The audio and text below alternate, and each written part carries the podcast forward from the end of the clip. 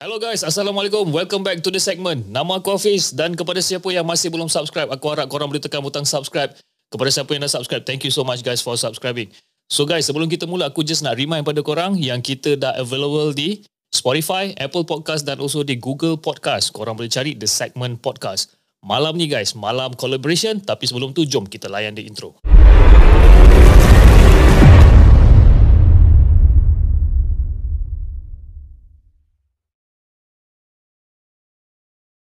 أعوذ بالله من الشيطان الرجيم لو أنزلنا هذا القرآن على جبل لرأيته خاشعا متصدعا من خشية الله وَتِلْكَ الْأَمْثَالُ نَضْرِبُهَا لِلنَّاسِ لَعَلَّهُمْ يَتَفَكَّرُونَ صَدَقَ اللَّهُ الْعَظِيمُ.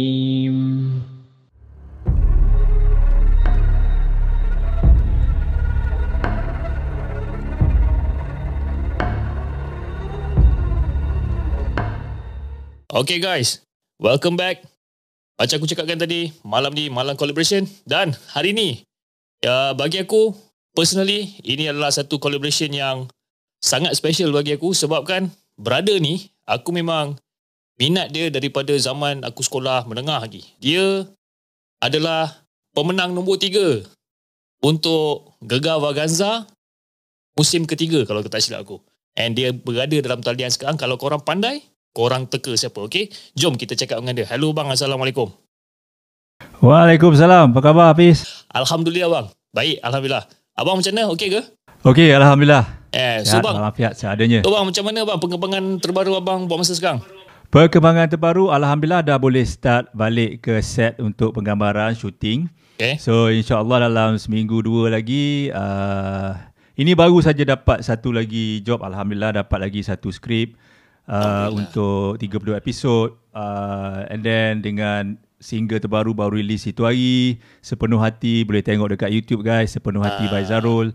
Right. And then I also set up a new podcast channel juga, boleh check dekat Spotify dah ada, Zarul Umbrella semua. Coming iTunes dengan uh, apa tu uh, siapa lagi, Google Podcast, Google Cast eh Google, Google Podcast, yep. Yes, Google Podcast dah dah approve tapi insyaAllah dalam seminggu dua lagi baru keluar lah. Cantik. So far itu dia lah uh, ah, perkembangan terbaru saya. Basically, Abang Zarul pun dah join the podcast punya, abang kata community, okay? Korang boleh cari yes. Zarul Umbrella punya podcast dekat Spotify, Apple Podcast dan Google Podcast, okay? So basically, Abang Zarul cakap Google Podcast tu masih dalam approval. So probably by next week mungkin dah available bang eh? Yes, uh, insyaAllah. Okay bang. Um, macam macam kalau abang selalu tengok dekat saya punya channel, selalu kalau macam kita buat collaboration ataupun buat apa malam kisah seram subscriber, usually kita hmm. ni akan uh, call dan also caller tu ataupun abang sendiri uh, akan share tentang pengalaman seram yang abang ada buat uh, selama ni lah, selama abang bekerja ataupun bila-bila. You know, kalau kalau abang ada, abang ada kisah seram yang mungkin abang nak share dengan kita malam ni? Adalah a few pengalaman sendiri dengan pengalaman kawan lah, bolehlah share. Alright. Okay, uh, lebih kurang dalam berapa cerita bang malam ni abang nak share? Uh, dua ke tiga, tengok macam mana. Okay, Cun. Okay bang, tanpa buang masa, jom kita dengarkan uh, cerita kisah seram abang yang pertama.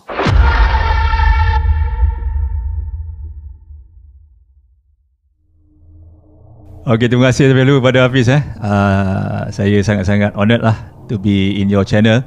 Uh, I, I nampak you punya channel is semakin berkembang pesat. Alhamdulillah. Alhamdulillah. I know this before uh, your channel Triple Z kan? Triple Z, Triple Z or whatever. Yep. Pernah juga saya muncul di channel yang satu lagi tu. Dan you come up with this uh, segment, the segment cerita-cerita seram. Okay. Tahniah for you. Thank you bang. Okay. Pening juga bang kepala nak, right. nak buat channel ni sebenarnya. Ceritanya bermula pada masa saya berada di dalam uh, orang kata syarikat penerbangan Malaysia Airlines. Lepas tu saya seorang pramugara lah dan bertugas uh, di domestik bah, di flight route domestik pergi ke Labuan pada masa tu. Dan hotel dekat Labuan ni sebenarnya memang terkenal dengan dia punya cerita-cerita yang seram lah, okay. Cerita-cerita yang kena kacau, cabin crew kena kacau. Sebabnya hotel dulu uh, dikatakan bekas sebuah hospital lah, mm. Okay, uh, basically bilik bilik hotel ni besar tau, memang besar, uh, not a, a standard room for a hotel punya kind of uh, Uh, ukuran lah, uh, and then um, saya masuk bilik tu uh, dalam keadaan yang biasa. Saya tahu dia punya cerita-cerita tu, so saya macam ah, tak ada apa kot kan, mm. Ini semua, saya jenis yang saya percaya benda tu ada. Sebab saya sebelum kejadian ini pun ada lagi satu cerita, nanti saya cerita. uh, So saya macam bacalah apa Al-Fatihah dulu ke, salawat ke, ayat kursi, yang mana yang simple-simple. And then Then letak barang apa semua tu. Masa ni dah malam tau, dah malam. Letak barang apa semua, dah mandi apa semua tu. Saya rasa macam sesuatu ke, rasa macam bila saya keluar bilik air mandi tu, macam bila saya tengok balik ke dalam bilik tu, saya rasa macam seriau. Rasa macam Dia, dia macam nak beremang pun ada kan. Saya macam ah, tak ada apa kot, baca lagi kan, baca lagi. So lepas tu saya dah settle makan apa semua, wife uh, call. So wife call, dia pakai video lah, mm. WhatsApp video call kan. So cerita-cerita-cerita saya dengan berlatar belakangkan bilik saya yang besar tu. And then saya bercerita-bercerita, tiba-tiba wife dengan terkejut, eh apa tu? Uh, apa-apa, saya dah dah rasa meremang ni kan. Tapi ada apa? You dengan siapa tu? Ada cakap macam tu? Ah sudah. I I dengan siapa? Eh, I seorang lah. So aku dah bercampur tau. Wife aku, aku tengok aku dengan perempuan lain ke, tengok tengok oh. benda lain ni yang cakap kan. Tapi dia macam ah tak apalah, I call you besok. Ah dia tu tiba-tiba dia putus macam tu je. Aku wonder, eh takkan aku seorang kot dalam ni kan, mm. Tapi dalam masa yang sama aku duk rasa macam eh tak boleh jadi ni, rasa macam lain macam ni kan. Tiba-tiba rasa macam tak sedap, mm. Aku pun baca lagi, aku baca lagi, tidur. So tidur uh, dalam dua tiga kali tu terjaga jugalah. Terjaga, buka mata, okey, aku okey lagi. Aku cakap kan, tak ada apa-apa yang, sebab selalu aku terjaga nak buai kecil, mm. So selalu kerap jugalah tiga kali keluar tu. uh, Yang yang kali kedua keluar buang air kecil tu, dia rasa balik yang seriau tu, okay. Tapi lepas tu macam sejuk, lepas tu rasa macam sejuk pula, dia sejuk pula, tapi tutup, lepas tu tutup aircon, mm. Ha, dia rasa macam tu je lah. Tak, malam tu rasa macam resah, gelisah. And then sampailah ke pagi, bangun apa semua. Then pendekkan cerita, wife telefon, uh. busy lagi sekali. uh, Aku tak tak nak ungkit lah pasal hal semalam tu kan. Aku aku pun rasa macam dia marah aku ke apa kan, tak apalah. So tak nak ungkit. Hello hello macam, you dah buat, you buat apa ya, breakfast apa semua. You tahu tak semalam dia pakai tahu. Tahu tak semalam I nampak satu lembaga hitam lalu kat belakang you. Aduh, yai. Aduh, aku cakap, ush. Memang perasaan rasa seriau-seriau tu memang, aku rasa memang dia ada kat dalam tu lah. Mm, mm. Benda tu ada kat dalam tu. So, tak tahu macam benda wife boleh melintas tengok dia macam, dia macam satu benda bayangan yang lalu, macam orang bayang yang lalu. Yes. Tapi tak ada pula kat kawasan tu, sebab kawasan yang aku, bilik aku tingkat atas, tak ada mungkin orang lalu kat bawah tu. Betul. Tak ada mungkin kan. So ha, itu je dia bagi tahu aku. So macam aku pun nak check out dah, cakap oi nasib baik kan, hmm. Cumanya itu sajalah yang kena dekat aku. Cuma kalau wife aku cakap malam tu, memang ada lembaga hitam, memang confirm aku tak boleh tidur, confirm aku share bilik dengan dengan member kan. Uh, yang nak jadikan cerita yang yang yang uh, kerjaan dekat hotel tu Labuan juga tu, mm. yang sama juga. Hotel tu terkenal dengan dia punya cerita-cerita, dan satu cerita tu ni diceritakan, disampaikan sendiri oleh seorang steward ni. Mm. Dia kata kisahnya ada uh, ada orang kata steward ni juga, steward ke tetamu hotel lain dah tak pasti, dia berkenaan dengan uh, uh, laundry. Biasa kita sampai kan, kita letak baju, yeah. like free laundry, free laundry, bagilah letak baju, baju uniform ke apa kan. Mm. So dia masuk dalam beg, tulis detail semua, and then dia sangkutkan dekat luar pintu. Setiap hotel confirm ada C C T V dekat dia punya hallway dia kan, part jalan masuk bilik tu kan. So lepas tu besoknya tu it's supposed to be uh, dia punya laundry tu ready lah. And then dia call call call tak, uh, orang kata laundry cik dalam bilik, uh, dia hantar pukul berapa cik?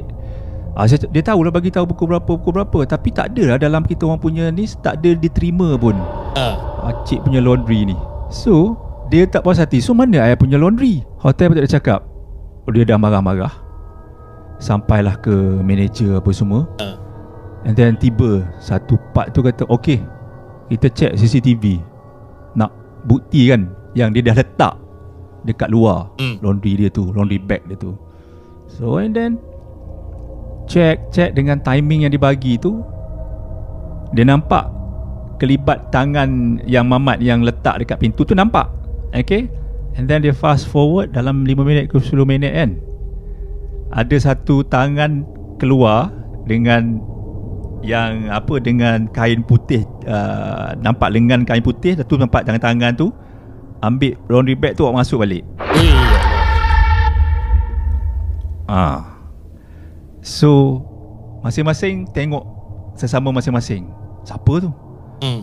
Ni so steward tu macam, eh bukan saya lah, bukan saya ambil ni. So hotel pun cakap, cuba cik check balik dekat mana-mana, cik letak laundry bag tu, uh, laundry bag tu kat mana-mana.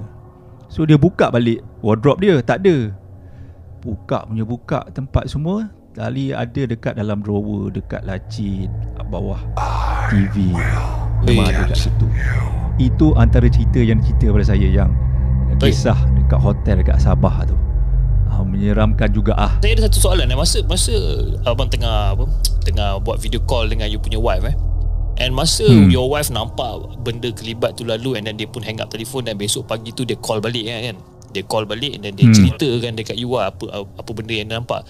Dia ada tak cakap uh, rupa bentuk yang dia nampak tu sebenarnya? Dia macam kelibat lembaga hitam. Dia macam olah bayang yang melintas. Eh, seliau ah. eh macam ni. Itu my wife cerita, dia kata dia sendiri pun seram. Ya tu. Ya, dia sendiri yang seram tu. Dia, dia terus dia tutup telefon, dia cut off macam tu je perbualan mm. kita orang. mm. So sebab dia sendiri takut, and then niat dia sendiri pun tak nak menakutkan saya. ha, Itulah yang tinggallah aku terpinga-pinga. Nasib baik aku terpinga-pinga lah. Jadi macam, tapi dalam malam macam, macam saya cakap tu pun, memang dua tiga kali bangun nak buai kecil, terasa juga. uh. Terasa seriau, seram sejuk tu ada, tapi dia tak kacau. ha, Itu je lah, dia tak kacau. Ah, itu kira nasib baik lah kan, bila dah, dah terbangun ah, nak terkencing apa lah semua tu kan. Kot-kot kalau dia menunggu ah, kat tepi toilet ke, ish, ah. yai, jangan buat hal lah. Itulah. Oi, seram tu. Tapi itu itu kejadian memang pada tahun bila bang? Masa tu, sebab masa tu abang steward, so basically I think tahun sembilan puluhan ada ke tahun dua ribu? Eh dah, most probably two thousand, between twenty thirteen, twenty fifteen macam tu. Ini zaman-zaman cabin crew yang domestik dah kena buat dome, uh, kru-kru yang international uh. dah kena buat domestik balik. That's why I I an internet, international crew, uh. tapi kena buat domestik juga. Ah, uh, tu zaman-zaman antara itulah dua ribu empat belas ke dua ribu enam belas lah. Macam tu nanti lah dia lah. Hey, yang yau eh ni. Baru lagi, baru lagi. Kan. Eh tapi kira nasib baiklah bang eh, you tak nampak apa-apa kan. kat situ, just the feeling kata kan, rasa yes. seram sejuk, yes. rasa seriau itu je lah kan, itu kira yes. nasib baik dah tak nampak depan muka kan. Ui, mm-hmm. seram. Betul, betul. Okay bang, so jom bang kita mm. dengarkan cerita abang yang kedua.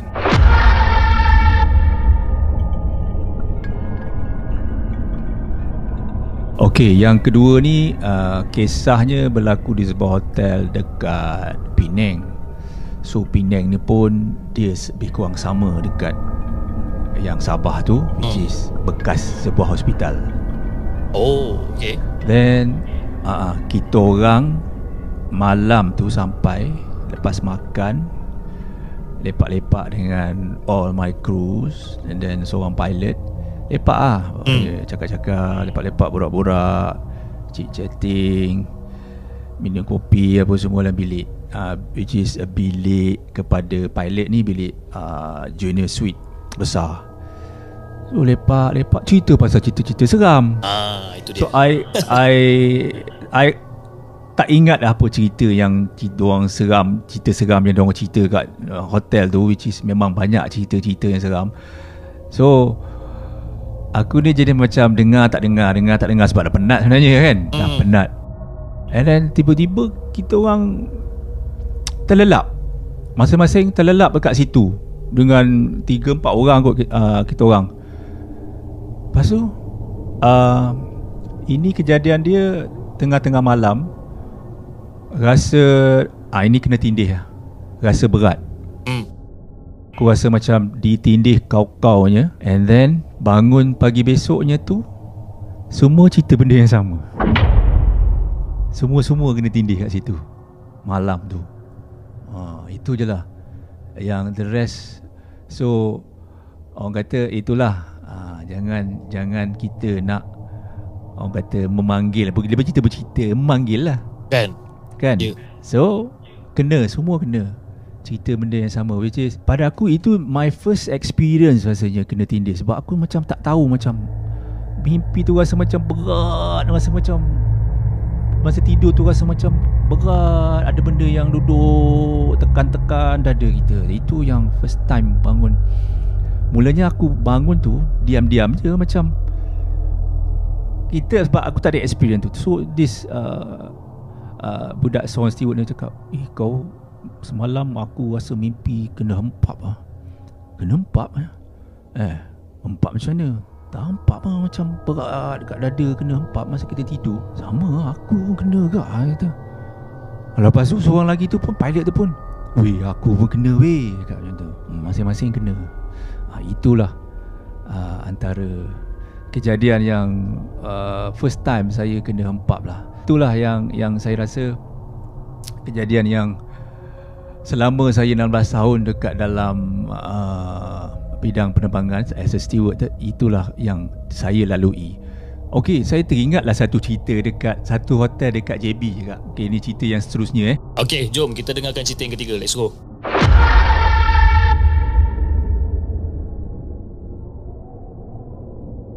Okey, cerita ni uh, hotel tu memang terkenal.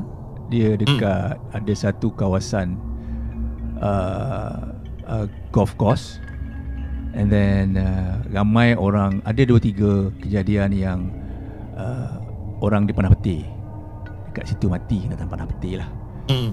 And then ceritanya ini, this is not my experience on the cerita dia. uh, Salah satu malam tu bilik dia, bilik steward ke steward, I, I, tak, I tak ingat. Bila dia tengah tidur malam tu, dia dengar ada cakaran dekat dia punya sliding door tu. Cakaran kuku. Oh, kerap kerap cakaran kuku tu. Ha, memang benda tu uh, banyak kali pada uh, masa dia tengah tidur tu lah. Benda tu dia kata slow je bunyi dia, kerap sekali je. Ya, okey lagi lah. Lepas tu bila tengah malam tu makin kuat, makin kuat, makin kuat bunyi dia.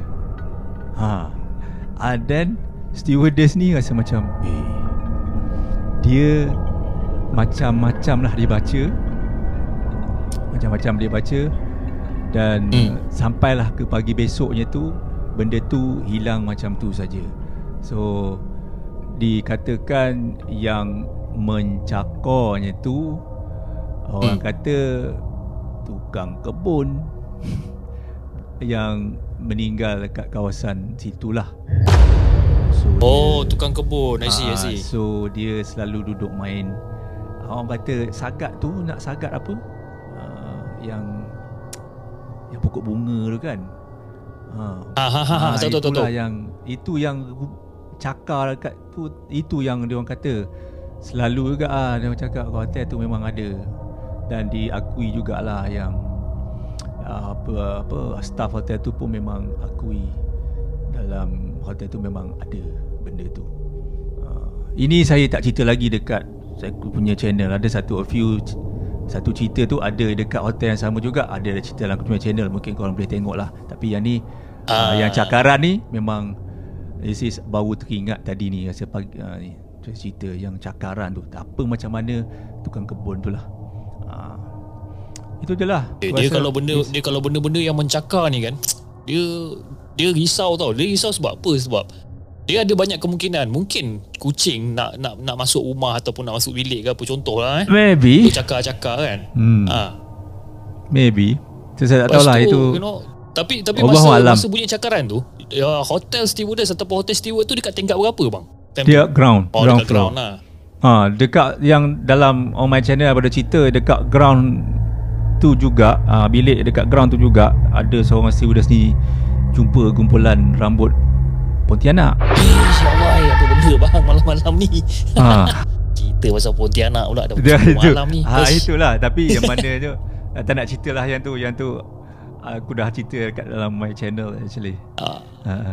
ha, guys, kalau, kalau kepada siapa yang nak dengar cerita Abang Zarul tentang yang kumpulan rambut Pontianak tu, ha, korang boleh gerak pergi channel dia. Hmm. Korang boleh pergi tengok kat sana.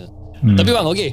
Uh, abang dah share tiga cerita. Tapi okay, sekarang ni semua cerita yang abang share is on the domestic punya flight lah. Maknanya you know, hotel kat J B, Penang dan also mm. di, uh, mm. di, di, di, di Labuan kan.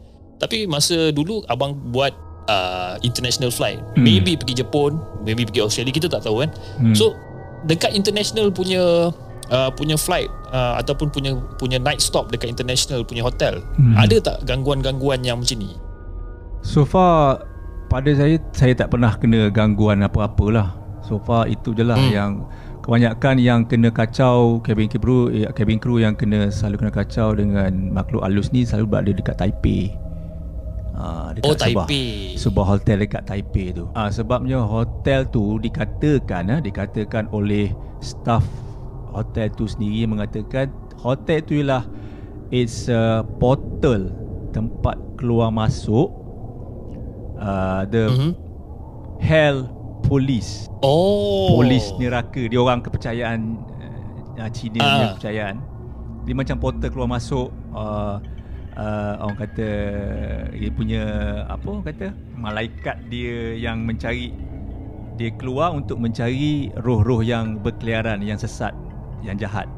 Hmm. Uh, so hmm. hotel tu so, lah portal. So itu situ adalah kepercayaan untuk orang-orang Taipei lah basically. Yes. Dia adalah satu portal, hmm. pintu keluar masuk untuk uh, makhluk-makhluk ni untuk keluar dan masuk untuk cari hmm. roh-roh yang masih berterbangan ataupun yes. yang masih berada di persekitaran Taipei tu lah. Ah uh, uh, yes, the, the yang yang keluar yang keluar ambil diorang is a hell police, dia kata hell police, polis polis neraka lah lebih kurang macam tu. Ah, polis ah, neraka, neraka ah. Hell polis yang macam ambil yang ambil semua all the roh-roh jahat ni buat masuk neraka, hmm. something like that lah. So banyak cerita-cerita yang uh, especially dengan orang berkuda, gedung-gedung gedung-gedung ah, itulah hell polis sudah tengah berkuda. Then ramai yang cerita, even even Abby Mastura sendiri pernah cerita dekat my channel yang dia pun kena kacau dekat Taipei tu juga. Rata-rata memang bila sampai dekat hotel Taipei tu memang akan share bilik lah. So far aku tak ada mengalami keadaan itu semasa berada di hotel Taipei tu lah. So far tak ada.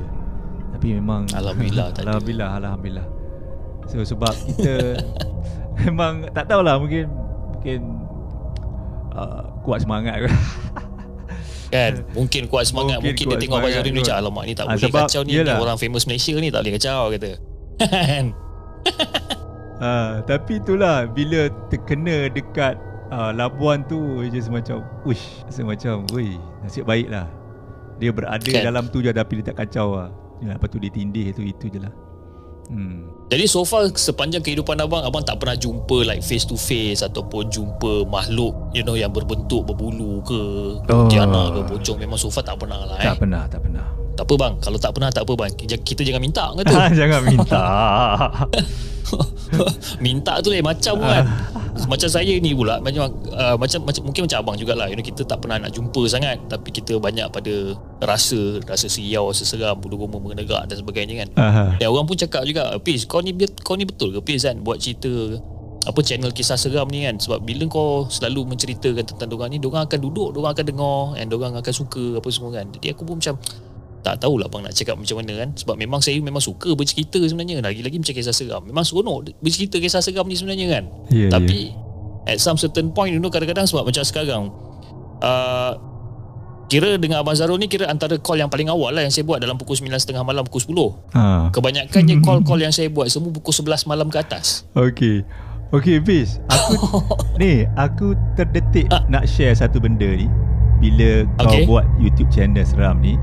Aku ha. Ada satu, kalau kau tengok dekat satu uh, one of the my episode cerita pasal episod seram, episod nombor satu part dua ke part tiga tak ingat. Ha. Selama aku syuting dekat dalam bilik studio aku ni hmm. tak ada satu benda pun yang orang kata yang jatuh masa aku bercerita. Tak ha. Tahulah ini wallahualam oh, kejadian itu. Aku rasa aku tahu kot episod yang mana ni ha, yang tiba-tiba kan? Masa tu abang tengah bercakap jadi tiba-tiba ada benda jatuh tiba-tiba, kan ha. uh, Yang jatuh tu ialah aku punya softbox punya bag, which is ha, eh, softbox punya bag berat kot ah, ha, which is soft, dia punya tu aku tak pernah nak kacau apa ke, aku tak pernah adjust. Biasa kalau kita adjust salah adjust jatuh salah, jatuhlah dia kan uh, itulah ha. uh, Dia macam hmm, pelik jugalah. Actually lepas benda tu jatuh aku cut off, aku aku aku stop sekejap sebenarnya. Aku macam ha, kan okey patut sambung balik. Ya mesti lah seram, sebab kan softbox punya punya bag tu pun nak kata kecil tak kecil, besar, and then dia pun orang kata ada weight, benda tu berat and mestilah kita kena letak kat tempat yang stable, betul tak? Pas tak pasang uh, then uh, itulah tak tahu tiba-tiba dia golek gedegum. Hey. So, itulah so, kita punya cabaran bang sebenarnya ah, kalau itulah. Kita buat konten-konten seram ni ah, kan selama aku buat uh, konten video dalam bilik ni uh, iyalah kita pun selalu pindah-pindah barang apa semua, tak ada pun benda jatuh. Bukan tak yeah. tahulah aku kebetulan ke pasal tu ke, pasal aku bercerita ber, kalau tengok balik video tu cerita pasal makhluk halus lah, cerita pasal dia lah. Ha. Hmm, itu berdebu jatuh. Dia antara dia dia dia saja nak kacau ataupun dia marah lah. Aku mungkin ha. Awak cerita salah pasal dia kot. Macam dia kacau. Yelah tu just ada aku tengok kau letak ayat Quran dulu kan sebelum kita ha. Mulakan video. Just is a good practice lah as a Uh, seram punya content creator kan. Ah, itulah sebab saya punya video pun kalau every intro memang saya letak punya uh, apa, hmm, ayat, bagus ayat, ayat, ayat surah I, suci kan saya letak. I notice ha. That even even dekat dalam bilik pun aa, adalah frame-frame ke apa Allah, Nabi Muhammad dan sebagainya, you know. Mm-hmm. kita kita ikhtiar je lah kan, kita tawakal lillahi ta'ala, tengok macam mana kan. Tapi itulah macam orang cakap lah, bila kau start cerita-cerita seram ni aa, dia akan datang, dia akan dengar kan. Jadi kalau dia suka dengan kau punya cerita ni, dia akan duduk lah, dia akan dengar dan sebagainya. Ah, itu hmm. kadang-kadang seram juga sebab saya seram bukan apa bang. Hmm. Bilik saya ni bilik kat bawah. Hmm. And then bilik ni kira dekat bahagian belakang lah, bahagian belakang rumah. Kira belakang rumah saya ni ada satu, kira macam bilik saya ni ada satu tingkap, tingkap besar yang dah ditutup dengan laci. Tapi belakang tingkap tu ada satu pokok besar. Okey bang, okay. Terima kasih sangat-sangat bang sebab sanggup orang kata sudi untuk share cerita-cerita seram, cerita-cerita seram daripada abang daripada uh, Hotel Labuan, Hotel kat Penang dan also di J P. Okey bang, sebelum sebelum kita mengakhiri kita punya podcast untuk malam ni bang, abang ada apa-apa ucapan tak untuk uh, peminat-peminat setia abang ni daripada dulu sampai sekarang yang tengah menonton kita punya kita punya podcast malam ni. Silakan abang. Okey, terima kasih kepada yang menonton dan kepada peminat-peminat saya. Kalau ada yang tengok ni yang mengenali diri saya ni, uh, boleh ke channel YouTube saya, Zarul Umbrella. And then kisah yang saya tengahkan dalam uh, YouTube saya lah mengenai penerbangan, segala macam kisah anak kapal, cabin anak kapal, uh, pilot, juruterbang, uh, ground staff, semualah, semua ada kat dalam tu. Uh, kita pun mungkin insya-Allah tak lama lagi saya akan uh, saya dah saya dah buka lah satu channel baru sebenarnya, Zarul Hussein Studio.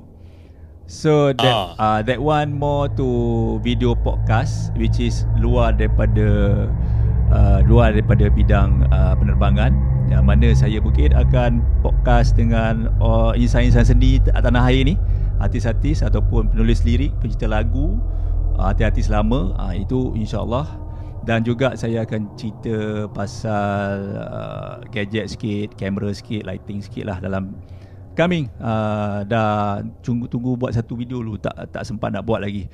Uh, kalau nak pergi subscribe pun dah boleh dah. Dah ada dah, Zarul Zarul Hussein Studio. Zarul Hussein Zarul Studio. Umbrella Studio. Jangan lupa guys. Okey, korang kena Zarul Hussein Studio. Ah, uh, oh, Zarul Hussein, sorry. Zarul Hussein Studios. Yes. Dah, dah boleh dah boleh okay, subscribe dulu. Ada konten-konten. Belum ada konten lagi. Okey, korang boleh parking lagi dulu siap-siap, okey?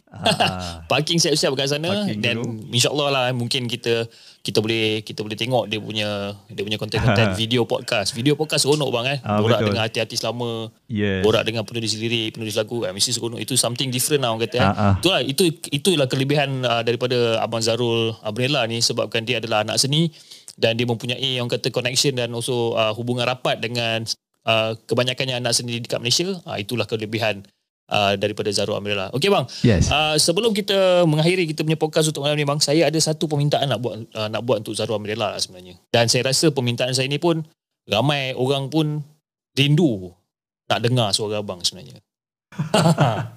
Kan?